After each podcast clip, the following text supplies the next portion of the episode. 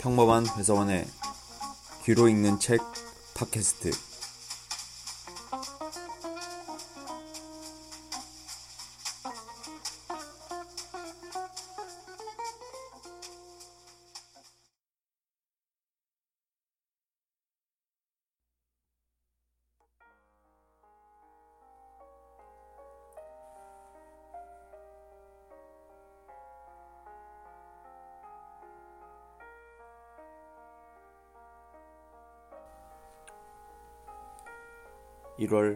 15일) 제목 구독 취소 정기 구독을 취소하고 싶습니다.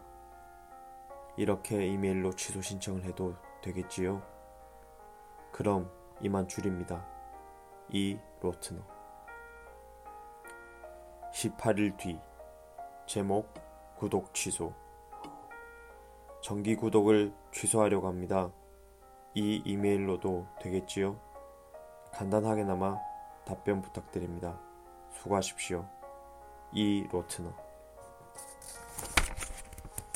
33일 뒤 제목 구독 취소 존경하는 라이크 사이 신사숙녀 여러분 여러분이 저의 정기 구독 취소 신청을 이토록 고집스럽게 무시하는 것은 점점 수준이 떨어져가는 당신네 잡지를 계속 팔아먹겠다는 의도 때문인가 본데 유감스럽지만 저로서는 이렇게 말씀드릴 수밖에 없군요.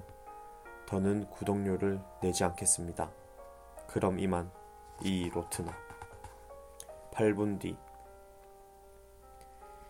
이메일을 잘못 보내셨습니다. 저는 그 잡지와는 상관없는 사람입니다.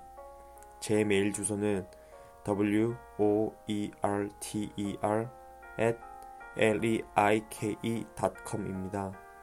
대기 메일을 보내려던 주소는 w o e r t e r at like.com일 겁니다. 라이케와 라이크를 혼동하셨나 봅니다. 저에게 구독 취소하겠다고 하신 게 벌써 세 번째입니다. 그 잡지가 정말 형편없어진 모양이군요. 5분 뒤 어머 죄송해요. 그리고 전후 사정을 설명해 주셔서 고맙습니다. 안녕히 계세요. E.R. 아홉 달 뒤 제목 없음 즐거운 성탄절과 복된 새해를 맞으시기를 에미 로트너가 빌어드립니다. 2분 뒤 에미 로트너 씨 우리는 아는 사이라고 할 수 없는데 이렇게 지극히 독창적인 단체 메일을 보내주셔서 고맙습니다. 말씀드리자면 저는 제가 속하지 않은 집단 구성원에게 보내는 단체 메일을 좋아하거든요. 그럼 안녕히 계십시오. 레오 라이케 18분 뒤 라이케 씨 엉뚱한 메일로 귀찮게 해드려 죄송합니다. 몇 달 전 제가 잡지 정기 구독을 취소하려다가 라이케 씨의 이메일 주소로 메일 보낸 적이 있었지요. 그때 실수로 라이케 씨 메일 주소를 제 고객 명단에 넣어 두었나 봅니다. 고객 명단에서 라이케 씨 이름을 당장 지우겠습니다. 추신 누구에게 즐거운 성탄절과 복된 새해를 기원할 때 즐거운 성탄절과 복된 새해 라고 인사하는 것보다 더 독창적인 문구가 떠오르시면 제게 좀 알려주십시오. 그럼 그때까지는 즐거운 성탄절과 복된 새해 맞으시길. 이 로트너. 6분 뒤. 로트너 씨도 유쾌한 성탄절 보내시길 바라며 다가오는 해가 로트너 씨의 생애에 가장 좋은 한 해가 되기를 기원합니다. 그리고 혹시라도 그동안 불행한 날들을 정기 구독하셨다면 마음 놓고 저에게 실수로 구독을 취소하십시오. 레오 라이케. 3분 뒤. 감동입니다. ER 38일 뒤. 제목 단 한 푼도. 존경하는 라이크 지 발행인님 저는 서면으로 세번 전화로 두번 그 잡지를 더는 보지 않겠다고 알렸습니다. 그런데도 계속 저에게 잡지를 보내신다면 그건 발행인님의 자기 만족을 위해서라고밖에 생각할 수 없습니다. 방금 제게 보내신 186 유로 청구서는 마침내 제가 라이크지를 받지 않게 되었을 때 그 잡지를 기억하기 위한 기념품으로 간직하겠습니다. 부디 제가 단 한 푼이라도 낼 거라고는 기대하지 마십시오. 경의를 표하면서 이 로트너. 두 시간 뒤 친애하는 에미 로트너 씨 일부러 이러시는 겁니까? 아니면 혹시 아직도 불행한 날들을 정기 구독하고 계시나요? 레오 라이케 15분 뒤 친애하는 라이케 씨 지금 제가 얼마나 괴로운지 모르실 거예요. 제가 이 아이 때문에 자꾸 실수를 하네요. 솔직히 말씀드리자면 저는 아이 앞에 무의식적으로 이를 붙이는 고질병이 있답니다. 글을 빨리 쓰다 보면 저도 모르게 자꾸 아이 앞에 이를 넣어 쓰게 돼요. 저희 양손 가운데 손가락이 자판 위에서 서로 경쟁을 하거든요. 왼손 가운데 손가락이 항상 오른손 가운데 손가락보다 앞서려고 해요. 저는 타고난 왼손잡이인데 학교에서 오른손잡이로 교정을 당했거든요. 제가 오른손잡이로 변절한 걸 왼손이 아직도 용서하지 않고 있어서 오른손이 아이를 미처 입력하기 전에 자꾸만 가운데 손가락 끝으로 이를 끼워 넣는답니다. 성가시게 해드려서 죄송해요. 장담할 수는 없지만 앞으로는 이런 일이 없도록 주의하겠습니다. 편안한 밤 보내세요. 이 로트너. 4분 뒤. 친애하는 에미 로트너 씨. 한 가지 여쭤봐도 되겠습니까? 아, 이미 질문을 한 번 했으니 하나가 아니라 둘이 되는군요. 자, 두 번째 질문입니다. 이 아이 실수와 관련한 이메일을 쓰시는데 시간이 얼마나 걸렸습니까? 레오 라이케 3분 뒤 그럼 저도 두 가지 질문을 할게요. 얼마나 걸렸을 것 같아요? 그리고 그걸 왜 물으시죠? 8분 뒤 제 짐작으로는 20초 이상 걸리지 않았을 것 같습니다. 제 짐작이 맞다면 그 짧은 시간에 흠잡을 데 없는 메일을 뚝딱 써내신 것을 축하드립니다. 에미 로트너 씨가 저를 웃게 만드는군요. 오늘 저녁엔 정말이지 웃을 일이라고는 없었는데 말입니다. 그런 걸 왜 묻느냐는 두 번째 질문에 답하겠습니다. 제가 요즘 직업상 이메일 언어를 다루고 있기 때문입니다. 다시 한번 묻겠습니다. 20초 이상 걸리지 않았으리라는 제 짐작이 맞습니까? 3분 뒤. 그런대로요. 직업상 이메일을 다루신다고요? 흥미로운 말씀이긴 하지만 제가 마치 실험용 쥐라도 된 듯한 기분이군요. 하지만 뭐 상관없습니다. 혹시 홈페이지 있으세요? 없으시다면 하나 갖고 싶지 않으세요? 이미 있으시다면 더 멋진 걸 갖고 싶지 않으신가요? 저는 직업상 홈페이지를 다루거든요. 여기까지 쓰는데 딱 10초 걸렸네요. 스톱워치로 시간을 재봤어요. 하지만 뭐 이건 늘 빠르게 쏟아내는 직업상의 얘기니까요. 아이 앞에 이를 넣는 실수에 관한 저희 진부한 이메일의 경우 유감스럽게도 라이케 씨의 짐작은 크게 빗나갔네요. 그 이메일이 제 인생에서 뺏어간 시간이 3분은 좋게 될 거예요. 그러고 보니 또 궁금한 게 생기는군요. 어째서 제가 이 아이 실수 메일을 20초 만에 썼을 거라고 생각하셨어요? 그리고 제가 라이케 씨를 영원히 궁극적으로 귀찮게 해드리지 않기 전에 궁금한 게 또 있어요. 아까 쓰신 메일에서 한 가지 여쭤봐도 되겠습니까? 아, 이미 질문을 한 번 했으니 하나가 아니라 둘이 되는군요. 자, 두 번째 질문입니다. 이 아이 실수와 관련한 이러셨잖아요. 이것과 관련해서 두 가지를 물을게요. 첫째, 이 개그를 떠올리는데 얼마나 걸리셨어요? 둘째, 평소에 늘 이런 식의 유머를 구사하나요? 1시간 30분 뒤 친애하는 미지의 인물 에미 로트너 씨 답변은 내일 해드리겠습니다. 이제 컴퓨터를 끄려고 합니다. 좋은 저녁, 좋은 밤 차례로 보내시길 바랍니다. 레오 라이케 나흘 뒤 제목 공개 질문. 친애하는 에미 로트너 씨. 이제야 연락을 드리게 되어 죄송합니다. 요즘 제가 혼란스러운 상태에 있어서 그러니 양해 바랍니다. 제가 어째서 로트너 씨가 이 아이 실수를 설명하는데 20초밖에 안 걸렸을 거라고 생각했는지 궁금하시다고요?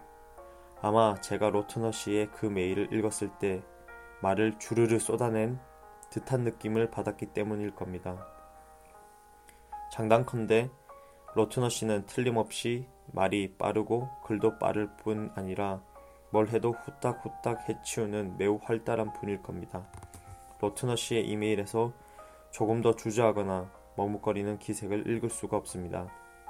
말의 톤과 템포가 강하게 몰아치는 듯하고 숨 가쁘고 힘 넘치고 날렵하고 심지어 조금 들떠 있는 것 같이 느껴집니다. 혈압이 낮은 사람은 결코 로트너 씨처럼 글을 쓰지 못할 겁니다.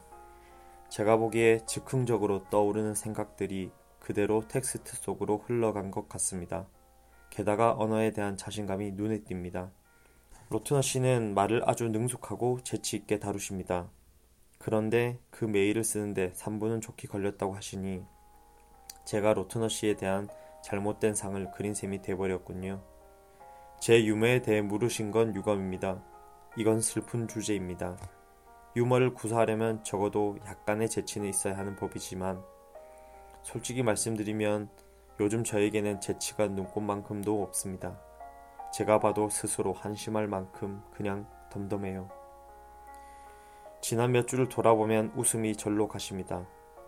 하지만 이건 제 개인적인 사라 여기에서 할 얘기는 아닌 것 같습니다. 어쨌든 로트너 씨 유쾌한 태도에 감사드립니다. 로트너 씨와 이렇게 얘기를 주고받은 것이 무척 즐거웠습니다. 물으신 질문에 그럭저럭 답이 되었을 것 같군요.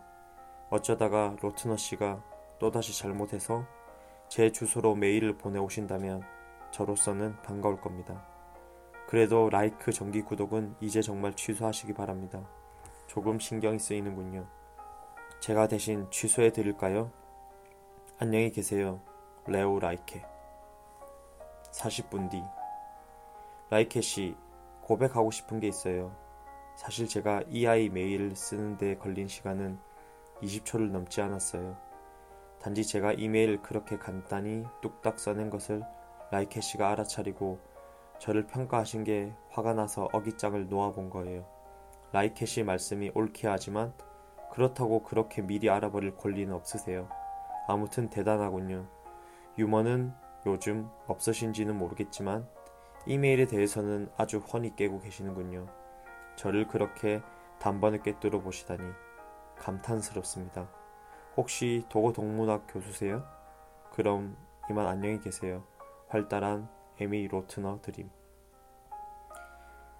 18일 뒤 제목 할로 안녕하세요 라이케 씨 라이크사가 저에게 더는 잡지를 보내오지 않는다는 사실을 말씀드리고 싶습니다. 혹시 라이케 씨가 개입하셨나요? 그게 아니더라도 저에게 연락 한번 주실 수는 있는 거 아닌가요? 말하자면 라이케 씨가 교수인지 아닌지 제가 아직 모르잖아요. 아무튼 구글은 라이케 씨를 모르더군요. 아니면 알면서도 꼭꼭 숨겨놓고 안 내어놓는 건지. 참, 유머는 좀 나아졌어요? 어차피 사육제 기간이니 유머가 없다고 해서 문제될 건 없겠군요. 그럼 이만 줄입니다. 에미 로트너. 두 시간 뒤. 에미 로트너 씨. 이렇게 로트너 씨의 메일을 받으니 기분이 참 좋습니다. 그동안 좀 허전했거든요. 하마터면 제가 라이크 정기 구독권을 떠안을 뻔 했습니다. 이제 막 싹트기 시작한 유머에 유의하세요. 그건 그렇고 정말 구글에서 저를 찾아보셨어요? 꽤 흐뭇한데요.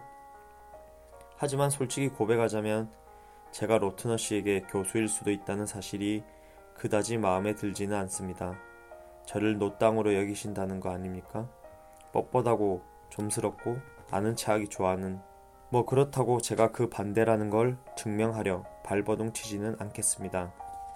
그래봐야 저만 괴로울 테니까요. 아마도 제가 요즘 실제보다 나이 들어 보이게 글을 쓰나 봅니다. 그러고 보니 의혹이 생기는군요. 혹시 에미 로트너 씨는 실제보다 어려 보이게 글을 쓰는 거 아닙니까? 말이 나온 김에 말씀드리면 저는 커뮤니케이션 카운슬러이자 대학의 언어 심리학 조교수입니다. 이메일이 우리 언어 생활에 미치는 영향과 감정 전달 수단으로서의 이메일에 관한 연구를 진행 중입니다. 진짜 흥미로운 부분은 후자 쪽이지요. 그래서 제가 좀 전문적인 장광설로 상대방을 지루하게 만드는 경향이 있습니다. 하지만 이 자리를 빌려 약속드리겠습니다. 앞으로는 그런 일이 없도록 자제합지요. 그럼 사육제의 요란한 행사들 잘 견뎌내시기 바랍니다. 제 짐작이 맞다면 에미 로트너 씨는 틀림없이 돈을 꿰들려 종이 코가면과 나팔을 장만했을 겁니다. 안녕히 계십시오. 레오 라이케 22분 뒤 존경하는 언어 심리학자님 이번에는 제가 학자님을 시험하겠습니다. 학자님이 방금 쓰신 문장들 가운데 제가 어떤 문장을 가장 흥미롭게 여길 거라고 생각하세요? 너무 흥미로워서 당장 질문을 던질 수밖에 없는 문장이 있는데요. 그리고 학자님의 유머와 관련해서 한 가지 유익한 조언을 해드리지요. 하마터면 제가 라이크의 정기 구독권을 떠안을 뻔 했습니다. 이 문장에서 저는 희망의 싹을 보았어요. 그런데 그 다음에 덧붙인 이제 막 싹트기 시작한 유머에 유의하세요. 이 문장으로 안타깝게도 모든 것을 망쳐 놓으시는군요. 그 말은 뺐어야지요. 그리고 종이 코가면과 나팔 얘기도 재미있었어요. 학자님과 제가 똑같이 어이없는 유머 감각을 지니고 있나 봐요. 하지만 제가 학자님의 익살을 이해 못할 정도는 아니오니 저를 믿고 스마일 이모티콘은 포기하시지요. 그럼 이만 줄입니다. 라이케 씨랑 이렇게 수다 떠는 게 정말 즐거워요. 에미 로트너 10분 뒤 에미 로트너 씨, 유머에 관한 충고 고맙습니다. 이러다가는 어느 날엔가 로트너 씨가 저를 재미있는 사람으로 만들어 놓고야 말겠군요. 시험은 더욱 고맙습니다. 제가 독단적인 노땅 교수가 아직은 아니라는 사실을 입증할 기회가 생긴 셈이니까요. 제가 만약 독단적인 노땅 교수라면 이렇게 생각했을 겁니다. 로트너 씨가 이메일이 우리 감정 전달 수단으로서의 이메일에 관한 연구를 진행 중입니다. 이 문장을 가장 흥미로워했을 거라고요. 하지만 아닙니다. 저는 로트너 씨가 그러고 보니 의혹이 생기는군요. 혹시 에미 로트너 씨는 실제보다 어려워 보이게 글을 쓰신 거 아닙니까? 이 문장을 가장 흥미로워 할 거라고 확신합니다. 그 문장을 보고 어쩔 수 없이 의문이 들었겠지요. 이 남자가 뭘 보고 이런 생각했을까? 그리고 또 자연스레 의문이 이어졌을 겁니다. 이 사람이 나를 몇 살이라고 생각하는 거지? 어때요? 제가 제대로 짚은 건가요? 레오 라이켓씨, 정말 대단하시네요. 자, 이제 제가 왜 제 글보다 나이가 많은 게 틀림없는지 충분한 근거를 들어 설명해 보시지요. 아니, 더 엄밀히 따지고 싶군요. 제 글이 몇 살짜리가 쓴 글 같은데요. 실제로 제 나이는 몇 살이고요. 그리고 그렇게 생각하시는 이유는 뭐죠? 이 문제를 풀었으면 제 신발 치수가 몇인지도 말씀해 보시지요. 그럼 이만 에미 라이켓 씨랑 얘기하는 거 정말 재밌어요. 당신은 서른 살처럼 글을 씁니다. 하지만 실제 나이는 마흔 쯤이겠지요. 마흔 둘이라고 합시다. 뭘 보고 그렇게 생각하느냐고요? 서른 살 먹은 여자는 라이크 같은 잡지를 구독하지도 않습니다. 라이크 정기 구독자의 평균 나이는 쉰 정도지요. 하지만 그보다는 젊습니다. 홈페이지 다루는 걸 직업으로 삼고 있으니까요. 따라서 서른일 수도 있고 심하면 그보다 아래일 수도 있습니다. 그렇지만 서른 살 먹은 여자는 즐거운 성탄절과 복된 새해를 빌어주기 위해 고객들에게 단체 메일을 보내지 않습니다. 그리고 마지막으로 당신 이름은 에미입니다. 에미야 애칭일 테고 정식 이름은 에마겠지요. 제가 아는 에마가 세 사람이 있는데 세 사람 모두 마흔이 넘었습니다. 서른 살 먹은 사람은 에마라는 이름을 쓰지 않습니다. 스물 아래로나 내려가야 에마라는 이름이 다시 나옵니다. 하지만 당신은 스물 아래가 아닙니다. 만약 스물도 안 되었다면 쿨하다, 깬다, 짱이다, 뭐 이런 말들을 썼겠지요. 게다가 당신은 대문자와 소문자를 정확히 구별을 쓰고 문장도 완전한 형태로 씁니다. 아무튼 당신이 스물 아래라면 교수로 추정되는 유머없는 남자와 얘기하고 그 남자가 자기를 몇 살이나 됐다고 생각할까에 흥미를 느끼겠습니까? 더 재미있는 일이 얼마든지 있을 텐데요. 그리고 에미와 관련해서 한마디 더 하자면 에마라는 이름을 쓰면서 실제 나이보다 젊어 보이게 글을 쓸 수도 있지만 에마가 아니라 에미라는 이름을 쓰면 스스로 실제 나이보다 현저히 젊게 느끼기 때문에 에미라는 이름을 쓰는 것이겠지요. 이제 최종 결론을 내리겠습니다. 에미 로트너. 당신은 글은 서른 살처럼 쓰지만 실제 나이는 42입니다. 맞죠? 신발 치수는 36, 키는 작고 귀염성이 있고 활달한 성격이며 머리는 검은색이고 짧습니다. 그리고 말이 빠른 편이고요. 맞죠? 편안한 시간이 되시길. 레오 라이케. 다음날 제목 물음표 물음표 물음표 친애하는 에미 로트너 씨 마음 상하셨어요? 제가 로트너 씨를 모른다는 거 아시잖아요. 로트너 씨가 몇 살인지 제가 어찌 알겠습니까? 스무 살일지도 모르고 환갑일지도 모르겠지요. 키가 1m 90이나 되고 몸무게는 100kg일지 모르고요. 신발 치수가 46이라 맞춤 구두 3켤레밖에 없어서 새로 맞춤 구두를 장만하려고 라이크 정기 구독을 취소하고 크리스마스 인사로 홈페이지 고객들의 마음을 잡아둘 수밖에 없는지도 모르지요. 그러니 마음 상해하지 마세요. 그냥 재미로 해본 거니까요. 제 나름대로 어렴풋이 로트너 씨의 이미지를 그리고 있는데 그걸 로트너 씨에게 지나치게 시시콜콜하게 알리려고 했던 것 같군요. 정말이지 마음 상하게 해드릴 생각은 아니었습니다. 안녕히 계세요. 레오라이케. 두 시간 뒤. 존경하는 교수님, 저는 교수님의 유머가 좋아요. 그 유머가 고질적인 엄숙주의를 아직 반밖에 떨쳐내지 못해서 좀 미숙해 보이기는 하지만요. 내일 연락 드릴게요. 벌써 내일이 기다려지는걸요. 에미. 7분 뒤. 고마워요. 이제 마음을 놓고 잠들 수 있겠어요. 레오. 다음날. 제목.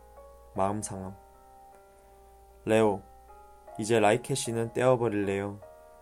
그 대신 당신도 로트너를 잊으세요. 어제의 당신 메일을 읽고 또 읽고 음미했어요. 당신에게 경의를 표하고 싶어요. 전혀 모르는 사람, 한 번도 본 적이 없는 사람, 필시 앞으로도 볼 일이 없을 사람, 아무것도 기대할 게 없는 사람에게 그렇게 관심을 기울이실 수 있다는 게 참 흥미로웠어요. 언젠가 그 사람으로부터 똑같은 관심을 받게 될지 아니지조차 알 수 없는 상황인데 말이에요. 이건 완전히 전형에서 벗어난 남자의 모습이고 저는 당신의 이런 점을 높이 평가해요.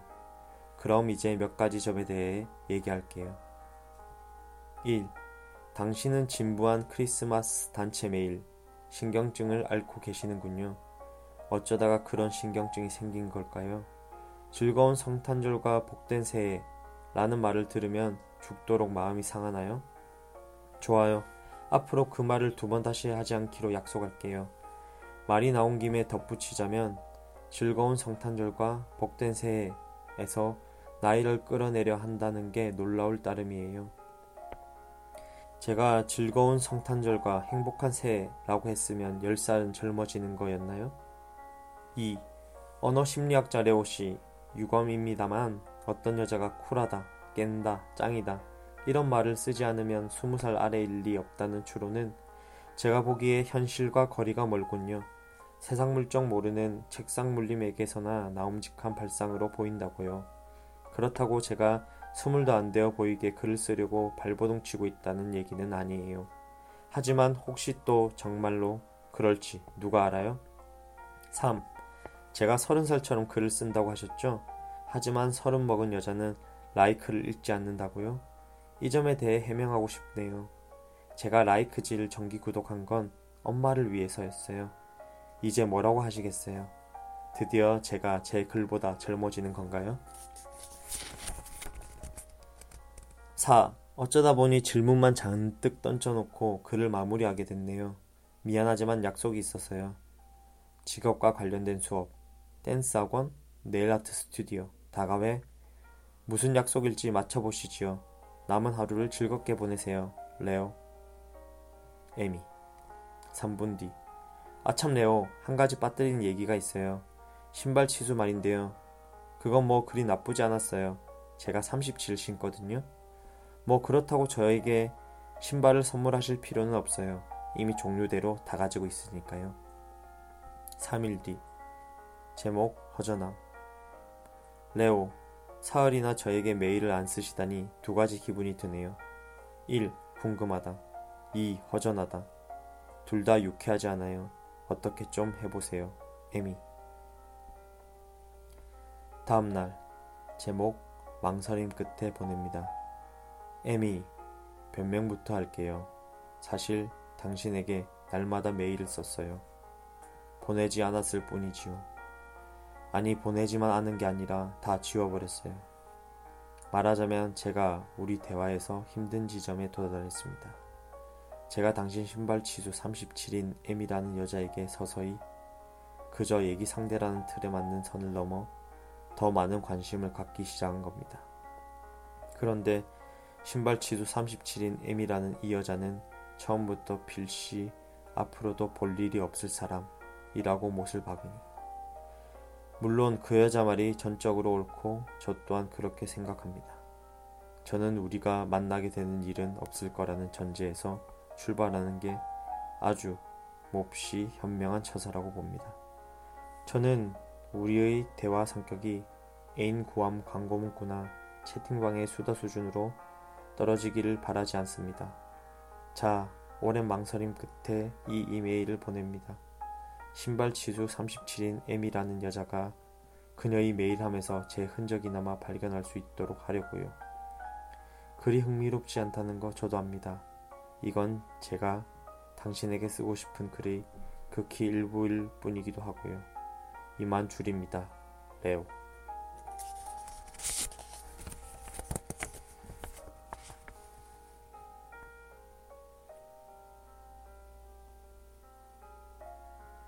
23분 뒤.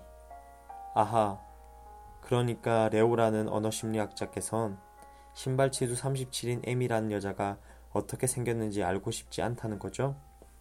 레오, 저는 당신 말 믿지 않아요. 모든 남자는 생김새를 모르는 여자랑 얘기할 경우 그 여자가 어떻게 생겼는지 알고 싶어 해요. 왜냐면 그걸 알아야 그 여자랑 얘기를 계속 할지 말지 결정할 수 있으니까요. 아닌가요? 진심을 담은 인사와 함께 신발 치수 37인 M이라는 여자가 8분 뒤 이번 메일은 글에 드러난 것보다 더 많이 흥분한 상태에서 쓰셨군요. 맞죠? M이 당신이 이런 반응을 보인다 해도 저는 자신있게 말할 수 있습니다. 저로서는 당신이 어떻게 생겼는지 알 필요가 전혀 없다고요. 어차피 당신은 내 앞에 있으니까요. 그리고 언어 심리학까지 동원하지 않아도 눈앞에 당신 모습을 그리는데 아무 어려움이 없습니다.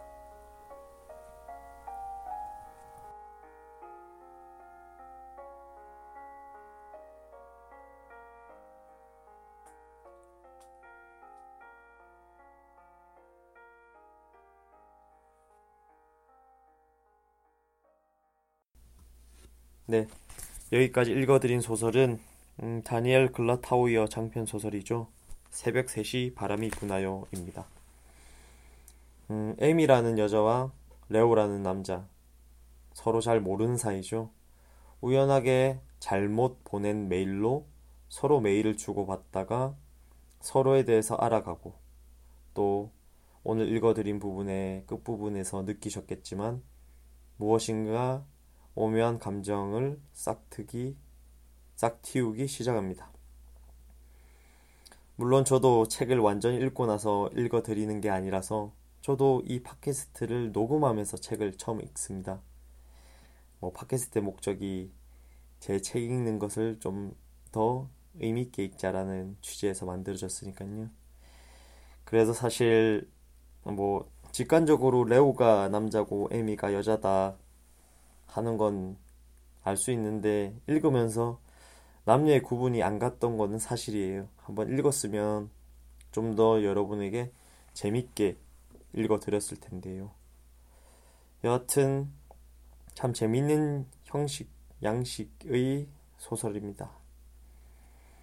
음, 제가 이 소설을 접하게 된 것은 어떻게 보면 제가 팟캐스트를 만드는, 만들었던 최초의 이유이죠.